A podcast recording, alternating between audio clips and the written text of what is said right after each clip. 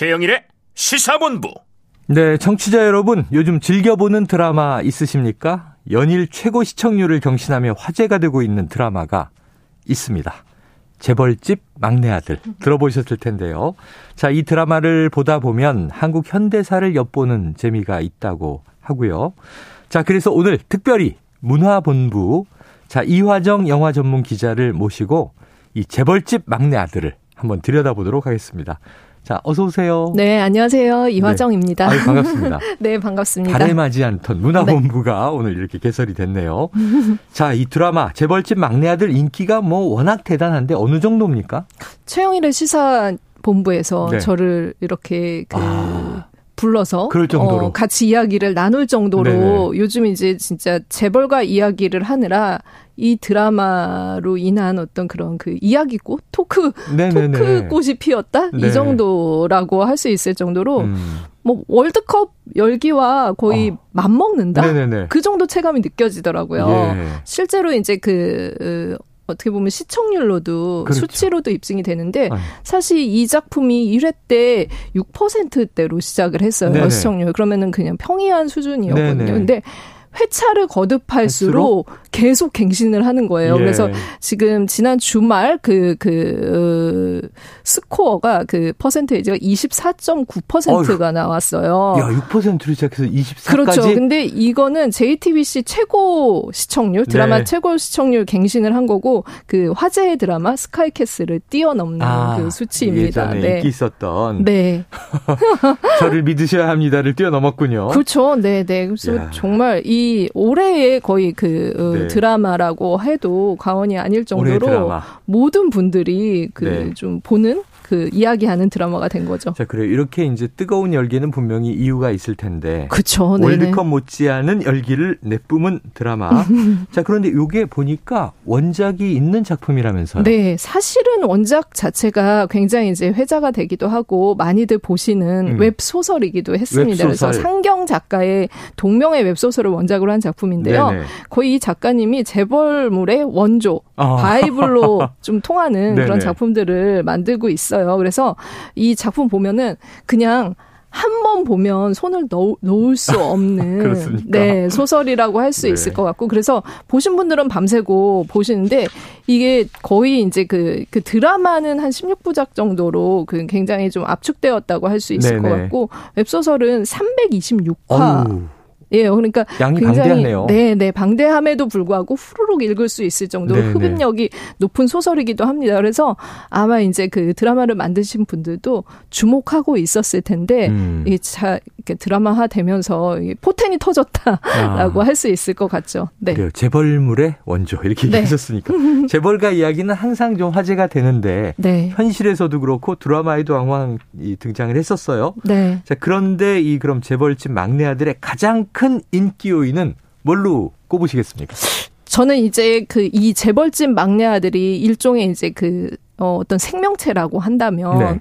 몸과 마음이 조금 그 잘 결합된 그 어. 어떤 새로운 생명체가 탄생했다라는 느낌이 들어요. 그래요. 이게 무슨 말이냐면 그 형식적으로 몸은 네. 그 2030을 위한 완전히 맞춤형 형식이거든요. 어, MZ 세대에게 딱 맞아요? 맞아요. 네. 그러니까 이게 그 과거로 돌아가는 회기물이 요즘 그 웹소설에서 굉장히 인기가 많습니다. 2030들이 아. 열광하는 컨텐츠죠. 그러니까 과거로 돌아가서 지금 현재의 갑갑함을 뭔가 이렇게 개선할 수 있는 네. 현실이 사실 2030에게 쉽지 않으니까 그런 소설들이 인기가 있는데 어. 그 원작에 들어가 있는 것이 어, 한국 현대사 말씀하신 그 한국 현대사의 정치, 경제 어떤 것들을 유추할 수 있는 실제 사건들이 결합을 네. 한건 거죠. 그래서 이 두 가지가 그 어떻게 보면 더 높은 중년층에게도 어. 소구할 수 있는 이야기로 완전히 결합이 된 거예요. 아니, 지금 네. 말씀하신 네. 대로 제가 저는 이제 쭉 다 보지 못하고 네네. 네. 띄엄띄엄 이게 왜 화제래? 그러고 봤는데 네.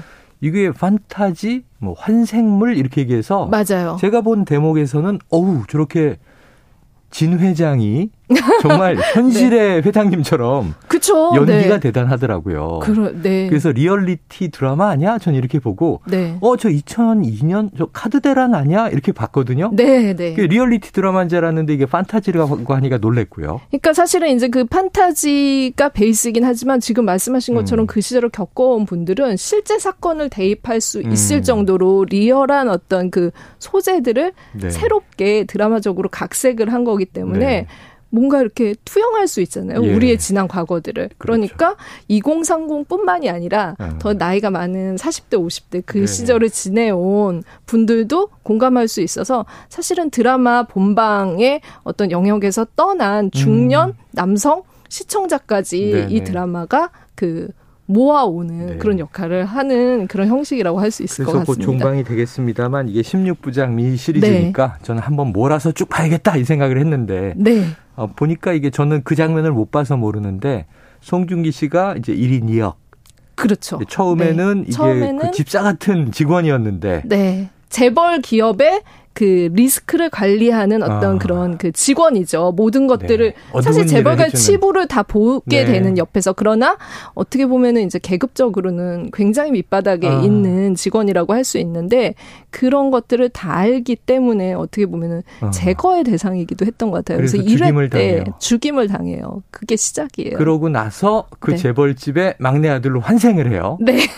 그러니까 이건 완전 판타지죠. 들으면 그렇죠. 그런 일이 있을 수 있나 그러는데 그거는 MZ 세대에게 코드가 맞는다는 거죠? 네, 예전에는 사실 그런 부분들을 설득력 있게 뭔가 이렇게 설, 납득할 만한 어떤 요소들이 네. 있어야 되는데 지금은 환생했다 그러면은 네. 그것들을 좀 인지하고 어. 드라마 속으로 들어가는 경향이 몰입하는? 있어요. 네, 네, 네. 아마 예전 작품들이 환생에 대한 것들을 예. 많이 깔아놨기 때문에 네네. 네. 이제는 그거는 어느 정도 인정하고 가는 예. 거가 아닐까라는 생각도 듭니다. 그래서 미래를 다 알고 있는 네. 이제 극중 인물이 이제 막 사업과 복수국을 펼치는데요. 짜릿짜릿하죠. 자, 이 드라마 보면서 야, 이 저 설정은 이 사건이구나 하고 바로바로 인지가 돼요. 뭐 네. IMF부터 네. 그 재벌 총수 혹시 그 기업의 저 회장 아니야? 뭐 이런 생각도 들고요. 그렇죠. 이런 네. 재미로 보는 분들이 많을 것 같은데 이 진짜 이 재벌가 작가님도 그 얘기를 하셨는데 네.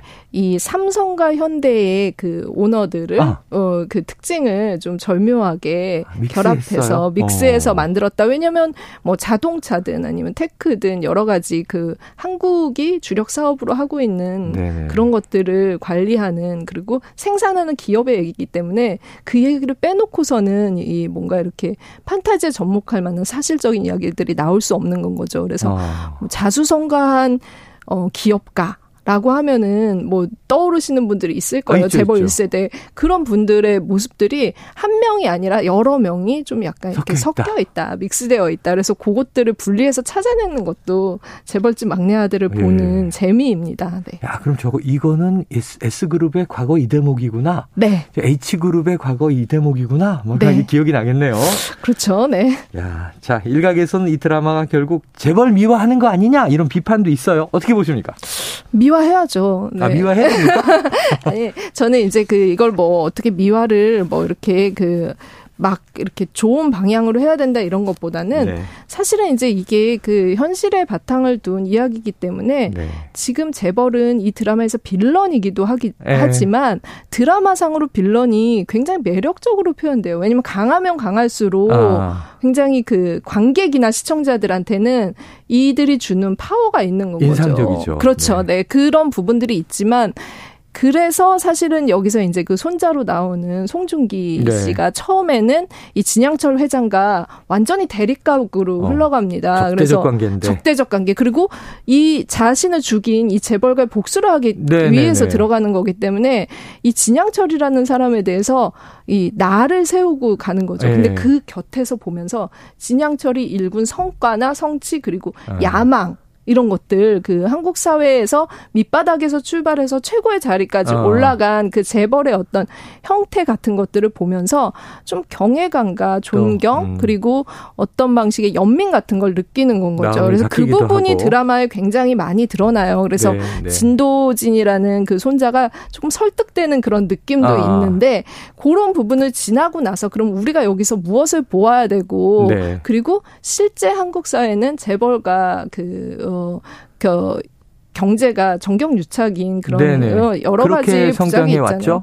재벌 자체가 가진 뜻도 네. 어떻게 보면은 어 굉장히 그 문제적인 그 단어일 수 있잖아요. 네. 그래서 그 부분들을 좀 유의하시면서 네. 토론을 하고 또 예. 비판도 하면서 이 드라마를 그렇죠, 즐기시면 그렇죠. 훨씬 어, 또 입체적으로 드라마를 네. 보실 수 있을 것 같습니다. 그래서 이제는 네. 뭐 우리가 집단 지성에 네. 그 어떤 자정작용으로 작품도 보기 때문에 그렇죠. 비판할 건 비판하고 네. 다른을 유박을 하는 또 토론의 재미가 있는데 네. 자 현대사를 엿보는 재미도 큽니다만 또 중요한 게 평범한 사람이 인생을 한번 리셋한 다음에 재벌가와 맞서서 복수국이니까 네. 판판이 이겨나가고요. 네. 사실 그 집안의 주류 자재들을 다 무력화시키는 과정이잖아요. 그렇죠. 탈탈 털어서 그냥 이제 빈털터리로 만들잖아요. 이 대리만족을 주는 것 같다. 송중기 씨의 역할. 너무너무 그 부분이 저는 정말 카타르시스가 아, 느껴지는 카타르시스다. 그런 지점일 수도 있다라는 네네. 생각이 들어요. 아까 이제 그 뭐 미화 이런 부분들 때문에 음. 물론 유의해서 봐야 되긴 하지만 일단 송중기가 허벌판의 그 진도준이 음. 분당 땅을 네. 그 할아버지에게 어, 저한테 그걸 주세요. 목장으로 받아요. 네, 네. 근데 그, 그 당시에는 분당 땅이 아무런 가치가 없었는데. 옛날의 분당. 네, 음. 네. 그 그때 이제 그 우리는 알고 있잖아요 시청자로서 음. 이 분당 땅이 어떻게 될 것이라는 걸 네. 그리고 송중기가 굉장한 이제 그 부를 소유하게 될 거라는 걸 알기 때문에 굉장히 지금 요즘 왜 주식으로 네, 좀 네. 이제 많이 힘들어 아유.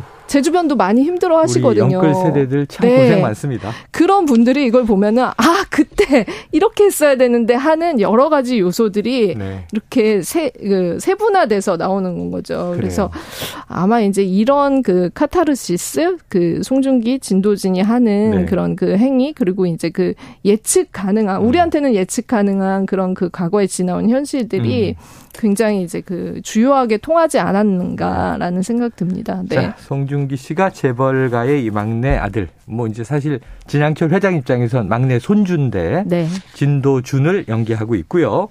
자, 이게 무엇보다 이성민 씨 연기에 대해서 입소문이 뭐 어마어마합니다. 벌써 벌써도 아니죠. 연말이 네. 됐는데 연말 대상감이다. 이런 댓글 많은데 어떻게 보셨어요? 아, 진짜 올해 힘든 것 같아요. 사실 이상한 변호사 우영우 때문에 박은빈 씨가 아. 대상감이다라는 얘기가 계속 있었는데 네네. 연말에 정말 이렇게 강자가 아. 나타날 줄이야라는 네. 생각이 들었고 이성민 씨의 연기는 거의 그 미쳤다라는 네네네. 생각이 들 정도로 이게 뭔가 환생을 한 건가? 이분이 진짜 오. 환생을 한 거구나. 네네. 어떤 재벌가의 오너로 그런 생각이 들 정도로 뭐 말투 걸음걸이, 구부정한 어깨, 네. 손짓, 동작 하나하나까지 어떤 형상을 진짜 완벽하게 재현해놨다라는 아. 생각이 들어서 다시 한번 이성민 배우가 가지고 있는 네. 어떤 그런 저력을 respect 해야 된다라는 아. 생각이 이번 작품으로 들었어요. 이성민 씨 같은 경우 드라마에서는 미생으로 사실은 직장인의 애환, 아. 소시민의 어떤 예, 애환을 예. 보여줬었는데 이 소시민의 애환을 보여줬던 그분의 연기 스펙트럼이 네네네. 재벌가 총수의 어떤 그 그런 일거수일투족을 네. 감쪽같이 재현하는 것까지 보면서 정말 놀랍다라는 생각이 들고 와 지금 그 이성민 씨의 대사들이 네. 너무너무 인기가 돼서 인터넷에 어. 벌써 이렇게 회자가 되고 뭐 있습니다. 어록처럼 회자되더라고요. 그렇죠. 그리고 마지막에 그 이성민 씨가 이제 그 어떻게 보면은 그 이렇게 병에 걸려서 네네. 네. 정신을 놓을 그때 막 왜 나를 죽일락 하는데 와 막 이런 아. 말을 하는데 제가 연기가 안 돼가지고 죄송합니다. 네. 네, 그거를 보시면은 아마 이제 그 뒤에서부터 보신 네. 분들도 앞을 찾아보시게 될 것 같다라는 생각이 들어요. 네. 이성민 씨의 연기력의 파워가 또 이 드라마의 동력이 아닌가 네. 싶습니다. 천생 샐러리맨인 줄 알았더니 이 그렇죠? 오너 오너 연기를 네. 이렇게 잘하세요. 자 한번 보시고요. 또 많은 토론 이또 이 긍정적 부정적 토론이 우리 사회에 좀 생산적인 밑거름이 되면 네. 문화의 힘이 느껴지는 컨텐츠가 연말에 하나 등장한 것 같습니다. 이야기는 여기서 정리하죠. 지금까지 이화정 영화 전문 기자였습니다. 오늘 네. 말씀 고맙습니다. 감사합니다.